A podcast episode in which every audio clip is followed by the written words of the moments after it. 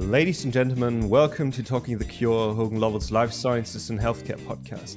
It's been a while since we decided to take an extensive summer break, but today we're coming back with Christian Di Mauro, who I was able to convince to talk to me about his job and how he's looking at the industry.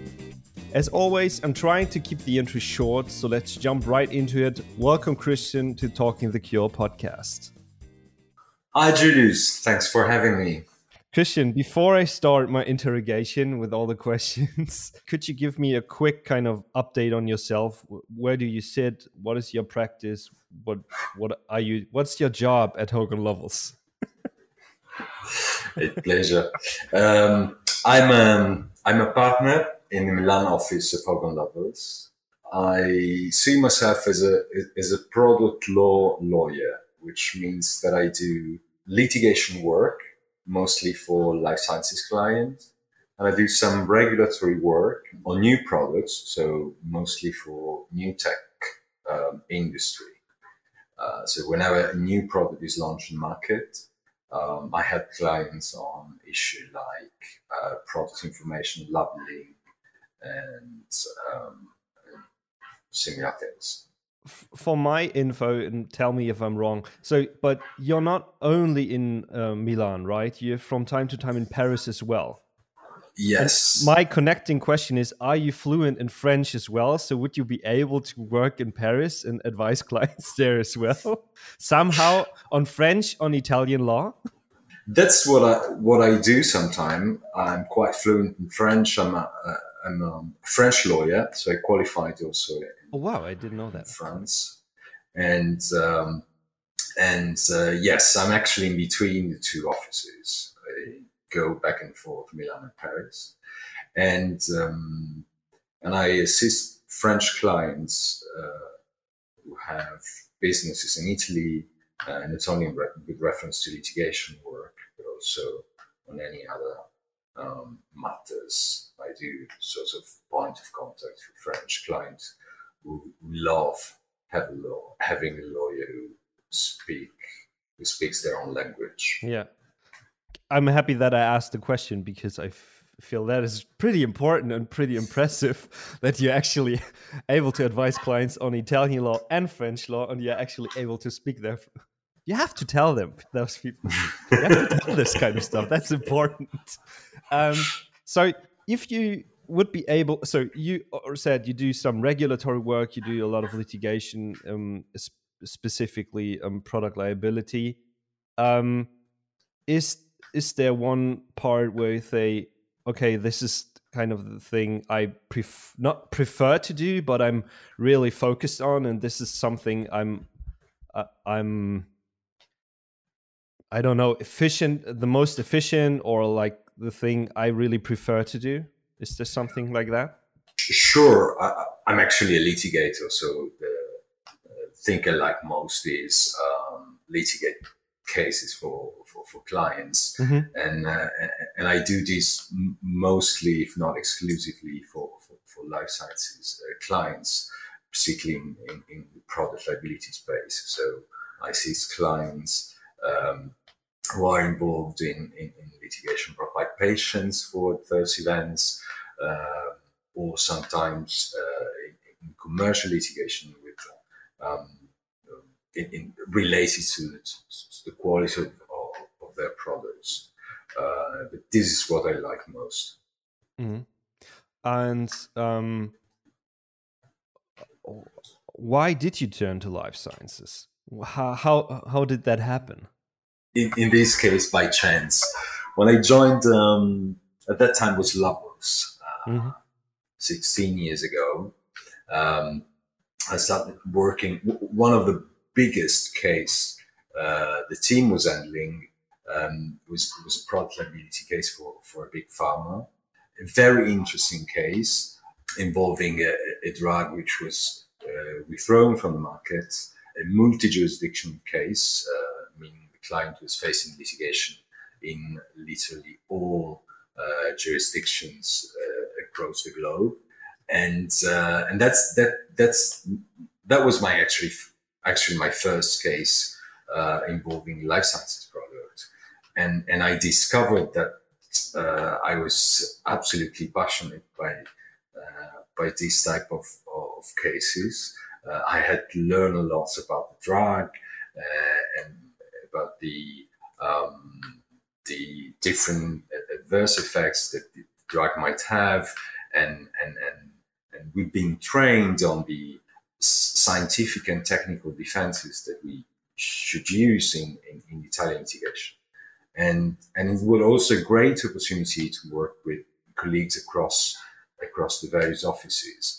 Um, so that was my first meet with life sciences world and I was completely fascinated. And the story continues till now. Yes.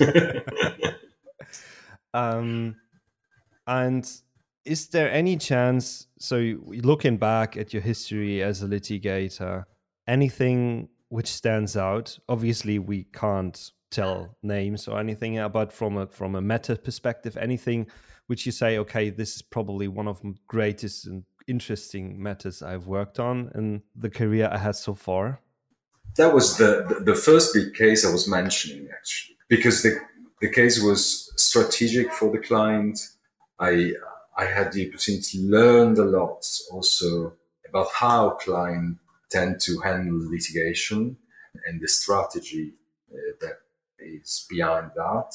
So it, it's also a way to see things beyond what happens in, in, in a courtroom and beyond the actual result of, of, of the litigation. I mean, we've been incredibly successful. We had like 50 different cases and we won uh, 49 of them. So that wow. was that was a great success. But I learned of, of, the years that being a successful litigator not always means winning cases. What is most important, uh, more important, is to help the client going through litigation they're facing. Yeah, you actually already trying to steal kind of my upcoming question on I'll, the question I'll always ask behind is what's your philosophy when it comes down to representing clients? How do you actually see your job? What is if if you introduce yourself to somebody and say I'm a obviously you say I'm a lawyer, I'm a litigator and they say yeah, interesting. So tell me a bit about it. So how do you see yourself in the position you are in right now? Well, the vision of myself as a lawyer and litigator has changed over the years. When I, when I started my career, I thought that, uh, of course, I wanted to be a good litigator and a successful one. I thought that the only way to do so was to win in cases. You know, that's what we do. We uh, we, we go in courts and uh, we defend our clients, and, and, and, the main goal is to uh, to win. Yeah. Uh, but then over the years, I realized that, as I was saying before, winning the case is not always the the best outcome uh, for for clients. On one hand, on the other hand, uh, even if you are a strong case, uh, you have a strong case. The outcome of litigation is unpredictable and in many cases is not depending on the way in which you do your work. Uh, there's so um, different variables. So I, I, realized that, you know, uh, for clients in litigation, when you are uh, a corporate lawyer, you have clients uh, closing deals and, and making money. When you are a litigator, you are supposed to have clients handling very, with a very painful uh, situation. And in most cases, this that does not only mean winning the case, uh, but helping the client understanding the strategy, whether it's better for the client to win the case or settle, for example. So it's, um, I've learned over the year that being a good litigator is much more than simply winning the case. That's a very good answer. uh, I didn't know that. Is it a, is it somewhat of a kind of guide through crisis? Even and of, of, of of course, I understand that not all litigation comes through crisis, but it's always a pretty stressful situation when you're it in. Is. It's a conflict. You're in a conflict, and you guide. Are you trying to guide the client through this kind of stressful situation? So you're not counsel your counsel and guidance. Yes, that's that's basically what what we try to do. I mean, I agree litigation does not always come through a crisis, but I consider it a crisis itself because it's a, it's, it's a very stressful situation, as you were saying. Uh, clients internally need to reassure their own clients within the business, uh, within the company, they're not happy uh, with litigation that might at some point affect their own business. Um, so yes, we that's what we do. I mean, we we help clients taking the right decision and and, and conveying internally the right messages uh, about what what is going on uh, in litigation. Interesting. It's a cool perspective to to have.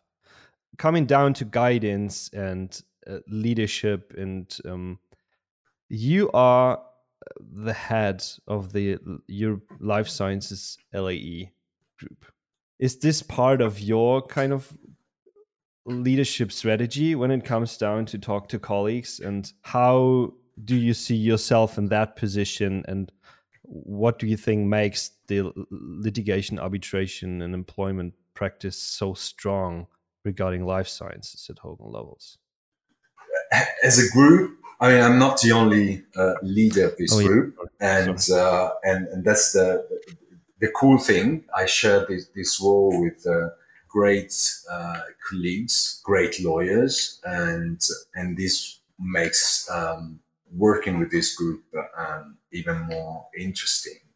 The other thing is that uh, Hogan Lovells across the globe, the globe, works for incredibly clients in life sciences, not only big pharma or medtech, but also startups, um, incredibly growing um, businesses um, that are uh, that in their space are cutting edge um, companies, and, that what is uh, even more makes our job even more exciting. And and, and the group uh, of lawyers in, in life sciences and healthcare litigation group is is is a group of lawyers across the across the world that shares experience that in many cases work together and it's uh, and it's really exciting exciting to to meet together and use our shared knowledge of the market to be able to assist even better our clients. Based on that network you have um, I want to come over to questions regarding the industry overall. So we're coming out of pretty rough 18 months, incredibly busy 18 months, I would say. But on the other hand, based on the workload and kind of the mental load you have to face, pretty rough 18 months. Looking out, and I think this is an incredibly difficult question, especially since over the last couple the last year nobody have seen what we've faced. Um, so where do you see i think the greatest challenges and opportunities for the industry let's say the next 12 months? And let's try to get kind of covid a bit out of the picture but hopefully it, now with all the vaccines coming around that we hopefully going to face kind of a more normal year. Ideally in 2022 that, that, that that's what we all hope but it's talking about the life sciences industry i think it's difficult to take covid out of the picture. Because i think that pandemic have uh, dramatically changed uh, also the way in, in which life sciences are doing their business. And i'm not uh, referring only uh, to the new vaccines and new drugs related to COVID, but I mostly refer to uh, the transformation that uh, the, the, way in which uh, companies doing their business it has already uh, has already occurred. Uh, I mean, the digital transformation that the pandemic has, has uh, created has already changed and will continue changing the way in which the uh, life sciences industry are, will do their business. Uh, there's an even stronger focus on personalized therapies, on their approach will be even more patient centric. There's a new age of collaborations with uh, uh, with businesses coming from, from totally different uh, industry, and the um, entry into the life sciences space of uh, of players which uh, which are not life sciences companies. So the uh, big tech company has started investing a lot on, on, on, on patients' care. Um, so clearly, um, uh, the, the, the, the landscape has changed and will continue to change. And this is definitely um, a, a, great opportunity uh, for our clients. And uh, my impression is that not only our clients, but, but the industry has, has seized those opportunities, um, which um, of course will bring uh, also challenges. There's a new way of uh, new products, new services that um, the industry is is, uh, is playing and is ready putting on the market, um, and uh, this will inevitably uh, raise new legal issues and uh, if, if, if, if, I look at my area, uh, will inevitably uh, create um, uh, new litigation risks. That's what I, what I see uh, both opportunities and, and, challenges. But, but it's definitely an exciting moment for the industry. And I'm absolutely happy to uh, be able to work with, with many of our clients um, in these in these exciting periods. Over the last eighteen months, kind of I know you and the other partners. You, the job you have is pretty travel heavy, and you were out and about meeting clients, being on conferences, being in meetings, flying all over the world. With that out of the picture, at least for now, I miss so much that part of my job. Yeah. How, uh, was it hard to adapt? And do you think this will come back in that kind of range you had over the last uh, before the pandemic hit? Again, I hope so. Uh, probably uh, it will. It won't never be exactly the same as it was uh, for for a number of reasons. Uh, but I really think that meeting clients in person uh, makes all the difference. And, and, of course, we adapted like everyone. Um, and, and, and this new way of, of meeting people has also uh, a number of uh, positive um, uh, rebounds. I personally travel, used to travel back and forth Paris and Milan also for personal reasons. And um, uh, this allowed me to spend more time with my family. So I'm definitely happy uh, for that.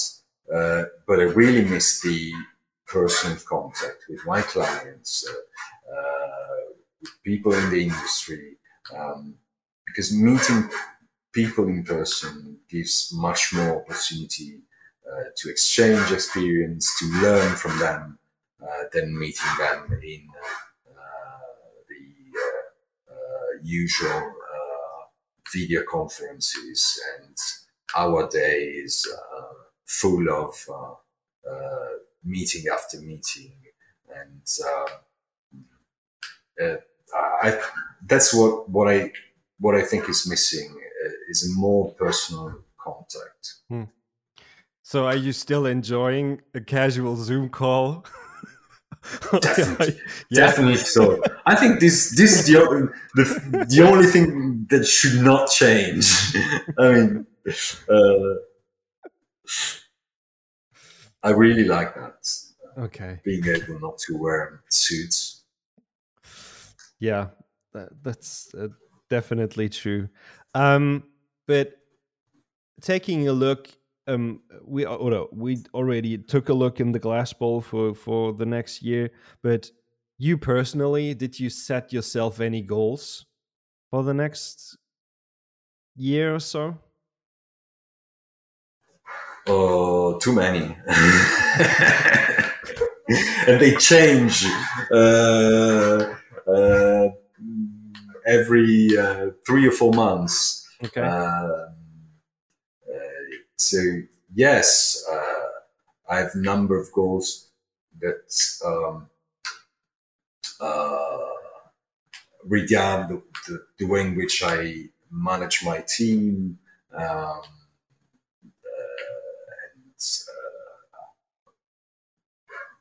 the uh, new investment that I want to to make in terms of uh, new resources um, to expand the team further. Um, there are goals that, that concern um, uh, the relationship with some of the clients that I want to um, to improve and uh, so yeah that's and and and and over the year i'm sure that my goals will, will change. Depends if we're still allowed if we are then allowed to travel more and yes. and the developments that we are not foreseeing yet. Um that is that was pretty insightful. What i do on this format um normally i'm not just talking about business it more uh, i'm trying to get a few more like personal stuff and a few info so um we we already talked a bit about kind of mindset and how how you what's the philosophy behind your job and how you see yourself as a lawyer but um coming back more kind of into the philosophical philosophy picture. So, what constitutes success in your mind? Because you are successful, you're a partner in a, one of the biggest law firms of the world. You're successful. You are already successful. So, what constitutes success? And maybe not just from a job perspective, maybe from a personal perspective as well. Being successful doesn't, for me at, least, uh, of course, does not mean uh, uh, only being a successful lawyer, um, likely, uh, luckily, uh, because otherwise um, life uh, might be um, difficult. Um, uh, so I don't know if I'm a successful lawyer. Uh, I I like my job, and I think this is uh, I like very much, and I think this is um, already a great success uh, I, I, I, feel myself uh, privileged in uh, um, uh, in doing a job that I like with clients that I really appreciate and with colleagues that I love working with, who I love working with. Um, so this for me already is a success. A success. A success. Um, and of course, in, in, in the personal life, having a, a, a job that you like is, is part of your uh, personal success. Uh, but I, I have wonderful family and uh, and I feel uh, that I um, that I'm accomplishing um, uh, what were my uh, uh personal ambitions. Uh, and I consider myself quite happy person, um, which I think it's it's. I can agree on that. I never experienced you in a bad mood so far, so it makes me lucky. uh, and I think this is part of success, personal success person. Mm. And looking back when you started out, maybe you, really going back when you went to college or something. Um, what do you wish you would have known when you started out? If you could talk to your younger self and say, hey, maybe do a slight change there or something like that, do you have anything you would love to have known before? Uh, that's that's a nice question because it's, it's uh, sometimes it's it's been one of my dreams, you know, being able to go back in, in the past and uh, see your life and even living your life again. Uh, not necessarily to do different differently uh, things that you've done, uh, but to um, live your life with the experience you you, have as as as author. Um, I don't think I I would warn my young me on on on, on things, or I would suggest the young me doing things different because uh, I think that who I am is the results of the experience I had in, in my life. Since I'm quite happy with who, who I am, uh, I'm happy with all I've been through uh, in the past. Pretty telling. You should invest in Bitcoin in 2009. um, um, and since the job is really, really time consuming, um, what are you doing in your spare time? Um, on the weekends, ideally. So you have a you have a, young kid. Um, so you have two kids, right? Yes, my my my daughter has is uh, five months old. Yeah. So uh, my weekends are uh, fully dedicated to my family, spending time with my two daughters, uh, uh, my wife. Um, we um, bought a new apartment, so that we are renovating, which means that I spend my weekends in, also taking care of the renovation of, of, of the apartment.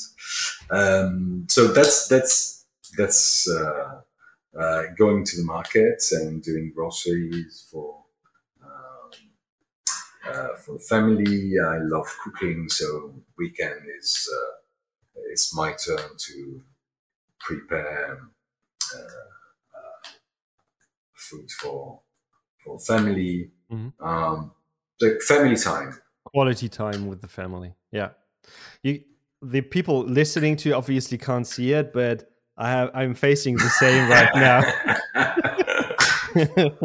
Renovating is uh, yeah, quite an experience. it is, but it's it's um, like any um, handcraft work. Uh, it helps you, uh, you know, uh, relax, uh, focusing on very um, on not not intellectual things, uh, which helps a lot. I think. I, I completely agree. This is the the biggest thing I take out of it. Just not just doing something and not just right. turning the head around all the time. So thank you, Christian. Um, that's it for today. Thank you for taking the time. Um, I know you're incredibly busy. I enjoyed it really much. I hope we learn a bit about you and people enjoy our conversation. So thank you for joining me on Talking the Cure. Thanks to you, Julius. I'm a big fan of your podcast, so I'm excited to be in it. Thanks a lot. Thanks. Bye. That's it for today. If you have further questions for Christian, I'll link his bio and contacts in the description below. If you haven't subscribed yet, please do so as we are now back with new episodes. For all news and developments around global life sciences and healthcare, follow us on LinkedIn and Twitter. I'm looking forward to have you back in about two weeks when we're talking The Cure.